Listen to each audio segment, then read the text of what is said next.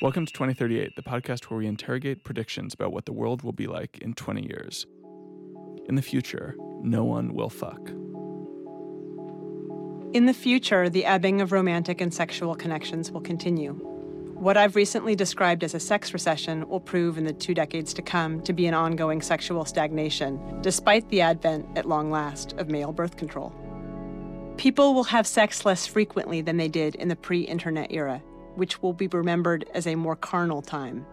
They will have fewer lifetime sexual partners and they will be more likely to be abstinent. Only a minority of teenagers will have sex of any sort. Masturbation and other varieties of solo sex will continue to be more prevalent than they were before the internet. Aficionados will enjoy VR sex and sex robots. Like many other aspects of our world in the decades that come, the gap between the haves and have nots will continue to grow. Those who have many advantages already will be disproportionately likely to find romantic and sexual partners, if they desire them, and to have fulfilling sex lives.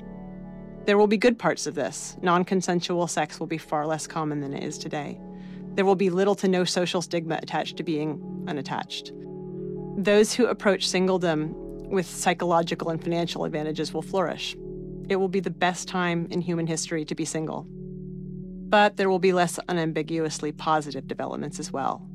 Both for better and for worse, the birth rate will continue to fall, and those who are less suited to solo life will suffer from profound loneliness. I'm Kate Julian, and I'm the author of The Sex Recession, the cover story of the December issue of The Atlantic. I'm David Wallace Wells. I used to host a podcast about sex and have a long Gmail draft open with all of my notes about sex robots in it. Um, I'm Max Read, and I'm very excited to see how sex is going to develop over the next 20 years. So, Kate, you you say in your introduction that what you described as sort of trend is a sexual recession, and I was hoping you could uh, give us a somewhat more expansive definition of of what a sexual recession is and why you think we're in one right now. So, if you compare Americans' sex lives to the sex lives of people at the same age in the early 90s, people are who are now in their 20s are on track to have fewer lifetime sexual partners. They're having sex less frequently. They're about two and a half times as likely to be abstinent, and they have launched their sex lives later. Taken together, it would seem that something is getting in the way of people's ability or desire to connect to each other physically. And that's what I'm referring to when I call this a sex recession. What do you think that is? What do you think is getting in the way? So, in the piece that I've written for The Atlantic about this, I approach this somewhat as a sort of detective story. There's one overarching big cause, but then there are several things that are also factoring in and kind of leading or contributing, I think, to that big cause. The big cause is that more people than not who are under 35 are living without any sort of partner, which is a change from decades past the most common living arrangement for adults who are under 35 is to be living with a parent, which I think is safe to say for many of us probably not a, a great recipe for a, um, a super active and fulfilled sex life. I don't know. I feel like I, I think of like all the 25 year olds living in Brazil with their parents and the Italians living with their parents and like and you, and you imagine that it's fine. It yeah. yes, I actually just this morning got an email from somebody Italian taking issue with in the piece. I, I point out that even more Italians are living with their parents than Americans, and I, I, this email, although I haven't read it, seems to go into some detail about why this might not actually be bad for one's sex life. But I haven't I haven't contemplated that. it's interesting to think that the I mean the American phenomenon you're talking about has something to do with the recession. So it's it's recent, it's not deep cultural, and so there may be some other kind of, you know, psychological impacts that come along with it that wouldn't be there in somewhere like Italy, right? Perhaps, perhaps. Although I think, I think, well, so when we look at the fertility rate, right, like it started to drop with the beginning of the Great Recession, and everybody thought, oh, well, it will rebound after the recession, and it hasn't. Um, and obviously, the fertility rate and how much sex people have are sort of related, but really separate questions. And yet, something seems to be going on that's continuing to depress the fertility rate, and I suspect that it has something to do with the same thing that's keeping people from forming partnerships and from sort of making other kinds of in-person connections. And you I assume you mean that that's sort of like social media broadly defined and uh, yeah, there's a handful of things going on here, I would say. The first has to do with media broadly, and I wouldn't just say social media. The other thing people jump to is porn, and I wouldn't say just porn. I would put sort of any kind of digital occupation that makes it less desirable to go out and connect with somebody in the real world, kind of in the same category. So it could be porn, it could be social media for that matter, it could be, you know, Netflix or streaming TV. Um, and all of those things, I think, coincide with a sort of measured increase in the percentage of people who say that they've masturbated in the last week. That's doubled since the early 90s. Um, and actually, among women, it's tripled. Um, so, so that's sort of one big set of causes. A second set of causes, when we're looking at teens specifically, has to do with the way adolescence has changed and the way parenting mores have changed. So, for a variety of reasons, teenagers are having sex later, and this has been widely and understandably greeted as an awesome development. And in a lot of ways, it is, right? The teen pregnancy rate is like a third of what it was in the early 90s. People say they're more likely to have wanted their first sexual experience. That's awesome. But it seems like more people are coming into their 20s with less um, sort of romantic experience generally um, than, than past cohorts. And for some people, that actually proves to be sort of a really difficult thing to kind of reverse. It's like, ah, I've never held hands with somebody, I've never kissed somebody. How do I do that when I'm 23, 24, 25? Um, a third big category has to do with dating apps, which have become sort of like the normal way to meet people in a lot of circles and in a lot of places. And yet, for some people, are clearly functioning really poorly and maybe sort of paradoxically actually making it harder to match up with people.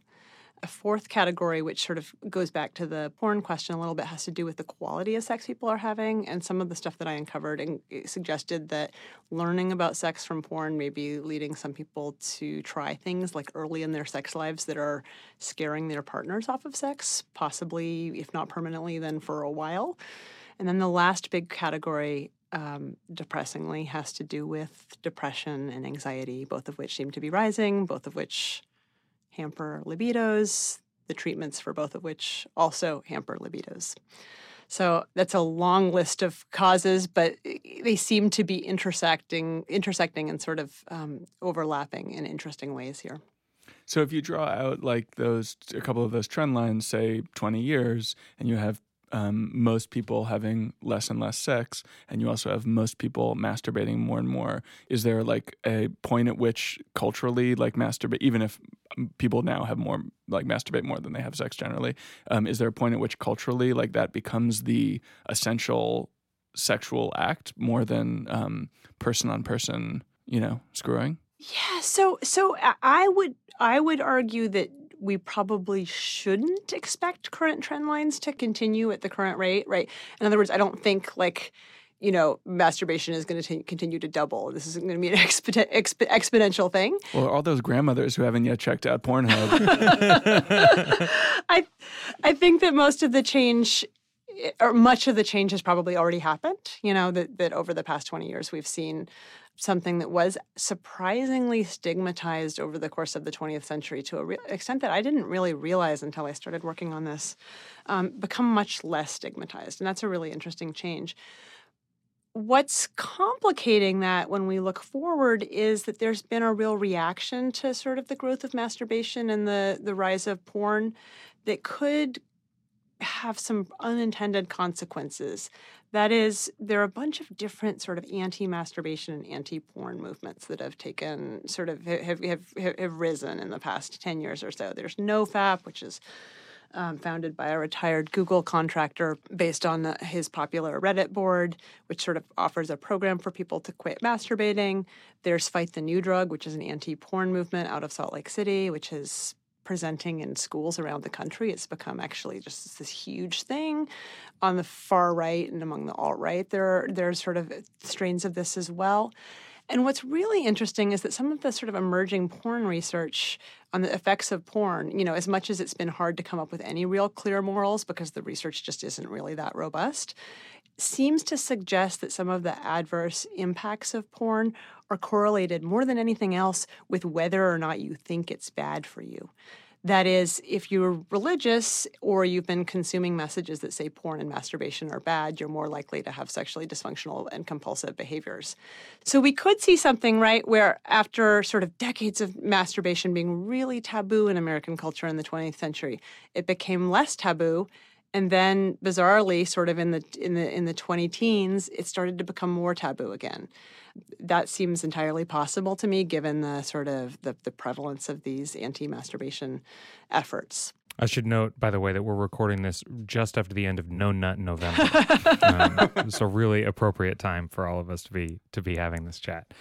Um, I wanted to go back to uh, Dave started asking a question about the recession, um, and I sort of am interested, you know, talking on the one hand about, for example, young people not cohabiting with romantic partners living with their parents, and on the other end of this sort of range of reasons for the sexual recession is a rise in depression and anxiety, which uh, I think is also correlated to some extent with um, sort of career prospects, with general economic prospects. So I'm wondering, like, you know, to the extent that it's even possible, if we could remove um, our ongoing and somewhat unequal recovery from, you know, not just the 2008 recession, but also the 2001 recession, if I could wave a magic wand and put the economy back on track and increase employment and make housing less expensive and stuff, how much do you think that would, you know, sort of put us in a position where the trend lines reverse? I think it would probably help a great deal. I mean, one of you know, there does seem to be a pretty tight correlation between the cost of living and the birth rate dropping. I mean, uh, Zillow of all places had a funny study that came out earlier this year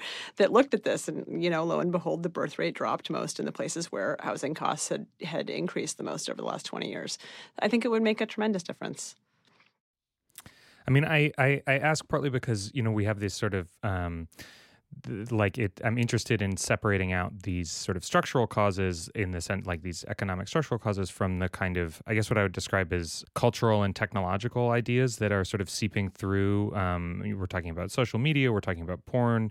Um, one thing that comes up in your article a bit is sort of negative self-image and and body image issues that seem to me to be derived partly from I, I, guess advertising culture and Hollywood culture. I was wondering if you could talk about that a little. Which bit. it's just to jump in, which is also interesting because I think at the kind of media meta narrative level, we have the idea that like body image is healthier now in the public eye than it was 15 years ago, 25 years ago. That there is more public appreciation for um, different kinds of bodies, and it seems like that's not actually how it's playing out uh, yeah, I, I certainly don't buy that that's the case. Um, I think there's a f- growing body of research showing that heavy social media use, uh, particularly in adolescence, is correlated with poor self image.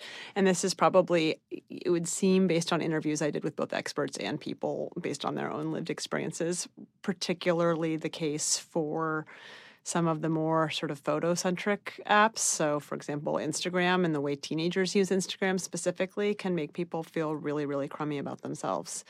Um, I think porn is a complicated part of this. There's some research I cite um, out of Europe showing that men who consume more porn have like poorer. The technical term is genital self-image. I'm sorry to to, to say that, um, but this was something that one of the sex researchers who I really liked, De- Debby Herbenick, uh, at Indiana University, really focused on. Like, there's about a quarter of people who feel really badly about their genitals. And that is not a sort of predictor of a happy or healthy sexual life. So I think that's part of this as well. Um, I think there's a there's a something that another sex researcher said to me early in my reporting that I initially discounted and then it kept coming up, having to do with gym habits of younger Americans. He sort of said, I think there's something interesting that hasn't been appreciated going on with this generation in terms of its com- it's being comfortable being nude. And I sort of thought at first like that's completely bogus. Like people sexed. like it's you know most people sexed now. That is that is a fact. How could we be doing that if we felt so badly about the way we look naked? And yet you know, it, it, seems he's onto something. It, gyms around the country are sort of increasingly redesigning their changing areas to accommodate the fact that younger gym users, as opposed to older ones, don't want to get naked in front of other people. Although that, I guess that's a little bit of a, in most cases, a non-sexual situation. Right? It's a non-sexual situation, and yet it's hard for me to think that the two things don't go together to some extent, right? Like, yes, if you're a heterosexual person, like if you're a heterosexual 23-year-old man, does your you know comfort being naked around you know other straight men like really have anything to do with anything you know in some ways no but i think in some ways yes right i mean if you there, eh, another thing that i sort of initially dismissed as kind of a bogus trend sort of report was I think it was reported in the Times that there was sort of a move toward more and more private and sort of higher end homes, more and more private sort of restroom space, like bathroom space and master bathroom suites, so that it, w- it, wasn't just the sort of like walled off toilet anymore. The, yeah, it, it, was like the, the two, two toilets and the two showers and everything, and I'm like, that's a little weird to me. Well, you got to fill those like twenty five thousand square feet that are like. well, yeah, maybe maybe that's maybe that's. I mean, it could totally that could be just totally bogus, sort of you know re- real estate people coming up with things that we don't need. But but I do think you know I kept hearing this from people after the piece came out too that that resonated with them the feeling of sort of discomfort um, being nude and of course this could be just a minority of people who are having that response and yet for them it could be really you know you know really really crippling in a way. You said earlier that you feel um, one strong possibility is that most of the changes on these metrics that are going to happen may have already happened that we've sort of reached a new normal. And um, i wonder if you could tell us a little bit about how you think about that you know pulling back a bit. You know is this are we seeing the way that people want to be having sex? Is the way that people are having sex generally right now a reflection of general desire, or is it still being distorted and deformed by a lot of these forces? And if it is, how do you see those forces changing and sexual patterns changing over the next couple of decades? So I think it's a mix. And I also think that we don't really have the research to answer this question authoritatively. But based on what we do know and the, the interviews that I did, I would say there are some people who feel really happy about the fact that they're not worrying about romance and sex and they feel that it's you know freeing them to focus energy on other things and that's terrific. I talked to far more people who who who didn't have active sex lives who felt um, quite miserable about it. And so then a question becomes sort of are we headed towards something like the Japan scenario, where at some point the desire for um, partnership that's elusive becomes replaced by some condition where that's less normal and people are actually not saying that they want partnership. And that's been sort of a shift that's happened in Japan. I talk about this a little bit in the article as you know economic conditions have made it harder to date and harder to marry within the sort of social structure and norms there at first i think there was a sense people weren't feeling sort of fulfilling um, sort of social expectations and now the social expectations have actually changed a bit and younger japanese people are expressing less interest in getting married. Not just you know belief that they will get married but actually less interest. If you were um, president or dictator, say, and you felt like you wanted to reverse this trend or reverse these trends, uh, or even if you just wanted to take some of the things, that, the problems that you'd seen in reporting out this article, what would you implement? Like, how would you how would you change education? How would you change um, living and romantic and whatever arrangements? I mean, I guess from a policy perspective, you can't force people to cohabitate or anything. Yeah, I think there are maybe three parts of this. I mean, one has to do with how we should all live. You know, in an era when um, fewer people are living in the context of a partnership. One has to do with sex education. I think this is really vital. And one has to do with um, sort of parenting and attitudes toward adolescent adolescence. So taking the sort of first part of it, I think if we want to adapt to the reality that more people are spending more of their life living outside the context of a couple, we need to think about, you know, uh, modes of housing that befit that early in my reporting for the piece, I spent quite a bit of time hanging out at WeLive and other co living spaces. And I did this in part because um, my editor suggested that it might be sort of an interesting scene. And I, I didn't end up including it in the piece, but I found it sort of actually surprisingly fascinating. I went there sort of thinking maybe these would sort of give me a place where I could see people making connections outside the dating app world. Maybe these places would sort of live up to their reputation as being dorms for adults. And yet, what I found when I went to them was that people were sort of like, ew, no, I don't want to like repeat my college exper- experience and be having like sexual or romantic connections with somebody that I'm going to see while I'm doing laundry. Like, there, there are better ways to live.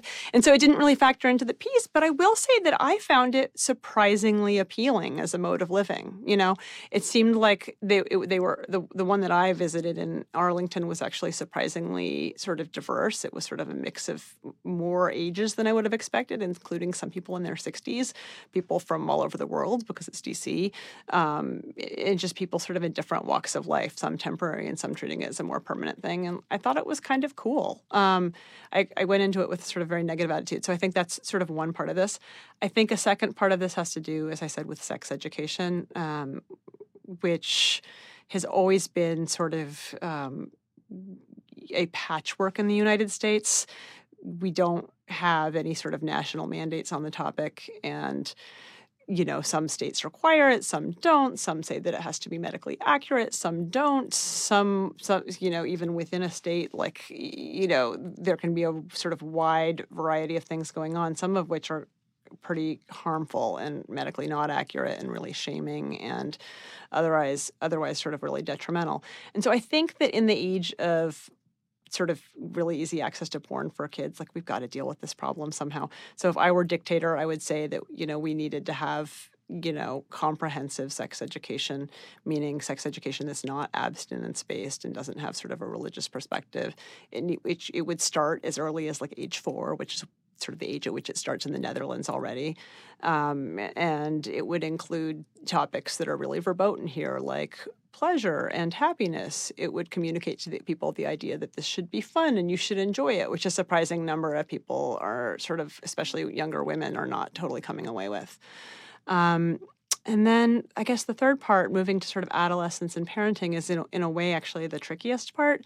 I think that part of what's happened with adolescence is in the past couple sort of 20 years is that as parents have been really more involved and more anxious and more protective of their children, they've protected them from some sort of uh, crucial space for making mistakes. I think it's a lot easier as an adolescent to experiment with sexual and romantic rejection and heartbreak and all of that than it is when you're in your 20s. And yet, I don't really know how we fix that. One professor I spoke to uh, and feature in the piece, Alexandra Solomon, who's a professor of psychology at Northwestern, talked about to me about how we need to sort of foster parents need to encourage flirtation and crushes and romance. And at first, I thought, oh gosh, that sounds really good. Like we need to recognize this for the crucial developmental stage that it is. And yet, like I don't know what would be more of a sort of disincentive than my parents pressuring me about like wanting to have a crush on somebody. That would be completely counterproductive. Um, but I do think some sort of reevaluation of, of sort of how we think about teenagers and sexuality would be in order. One thing that's interesting to think about to me is just how this is all unfolding against a backdrop of a you know continuing rampant sexualization of the culture that so we've talked about porn we've talked about dating apps but just in general mm-hmm. i think there is this sort of expanding sense that um, you know one way that you express or find your identity is through your sex life, um, and that you know having a healthy and happy and fulfilling life is um, profoundly, you know, that sex has to be some profoundly central part of that. Mm-hmm. Um, those messages to me aren't yet at least abating. We're still mm-hmm. living in a culture that is teaching us more and more to value sex, mm-hmm. but it's happening at a time when people are having less and less of it, um, which is kind of a recipe for some of the you know I, feelings of dysfunction that you I think that's about. absolutely right. And my hope is that in the in the 20 years that sort of follow um, this moment that our sort of expectations and notions of what's normal will kind of realign a bit. Because I think part of what people feel really crummy about right now is the idea that they're not normal. Um, and so as our expectations about coupledom and um, sort of sex maybe adjust people don't feel so much like they're out of sync. Um, it, it is ironic though that as you say that in this sort of hypersexualized moment where sexual fulfillment is sort of all that and more in theory it is sort of really also at the same time a profoundly unsexy moment i found myself thinking about this a little bit um, you know I, I, I, think this has come up in some at least one of your other podcasts but uh, you sort of Thanks look at listening. but if you if you if you look to sort of dystopian movies right like very few visions of the future involve sex being unattractive, right? You see sort of visions of the future where maybe sex and reproduction are decoupled, but you don't, in, at least as far as I can think of, and I'd be super curious if anybody has examples to the contrary, um, with the exception maybe of like Children of Men, the Alfonso Cuaron movie. You don't have very many examples where sort of passion itself is sort of petering out. Well, that that may be like the Hollywood limit. They're willing to sketch a completely bleak portrait of absolutely everything except like but there the still female has to be body sex. on their screen. I think Yeah. that's right. I think that's right. Yeah, and, and, and you know, there's some funny stuff, right? You have you have versions where there's like homosexuality, there's like lesbians, there's matriarchal societies, there's transsexuality, there's there's all kinds of things, but there's got to be some sex there. Thanks so much for joining us, Kate. Thank you so much for having me.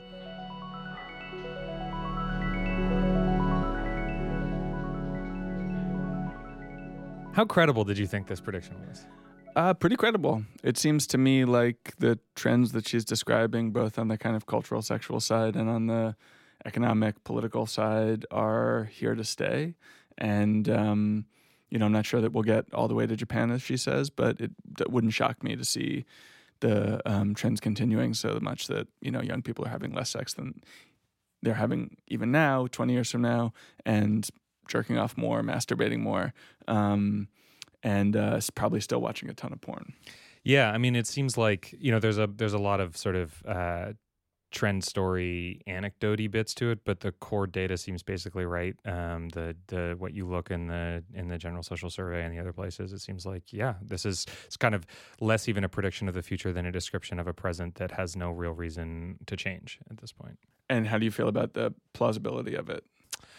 I mean, it seems like a pretty likely um outcome. I don't like like we were just saying i don't see any reason why any of this stuff is going to change. I mean i do think uh, you know i asked about this because it's it's a it's a little bit of a um because i think it's an important question. If if the economy reverses its kind of present course i mean that's a sort of an ambiguous way to put it but like the economy's in sort of an ambiguous place if millennials let's put it this way if millennials get a better and bigger piece of the economy than they currently are I think we could see some level of change in the direction that these kinds of trends are going, these statistics are going. Do you know? Do we have data about like a, a equivalent data from other parts of the world? I mean, if you think about it, for instance, a country that we talk about in every episode, China, um, where they have not they, they've they've had smaller and larger boom years. They haven't really had like a recession Right. over the last decade, um, and they're going through a similar social media revolution. I mean, they have a different past with the sexual revolution. They have a different past with um, sexual culture in generally in general. But I'd be curious to know where the trend lines are there, or in I don't India, about- say, or in yeah. Yeah, I don't know China. I know that Europe seems to be experiencing the same kind of. I mean, it's a it's a it's a crisis in the West. Basically, I meant to ask about this because we were talking about the Netherlands, which has much more sort of holistic and um, positive sex education. But my understanding is also is that it's also facing a very similar kind of. Um, recession or stagnation or whatever. I mean, the other thing about China is that it, I believe porn is banned there um, entirely. So it would be an interesting test test case. Yeah, well, I remember. I, I remember when I was when I was like 19, and I went. I'd spent a, like a month in China, and we spent a few days in Hong Kong, and like walked into Hong Kong, and all of a sudden there was porn was not banned in Hong Kong, which meant that like every store was selling like you it's know like the duty free. yeah exactly. um, so, uh, what about the terrifying aspect of it? Are you as scared of this future as maybe Kate is? Not really. I mean, it seems like for the most like I think that uh, to the extent that we can separate out various causes for these trends, I think it's terrifying if like a shitty economy for millennials is making them have less sex and enjoying themselves less. If they're more depressed and more anxious, that seems like a bad thing. But that's also a bad thing in and of itself, not because they're having less sex.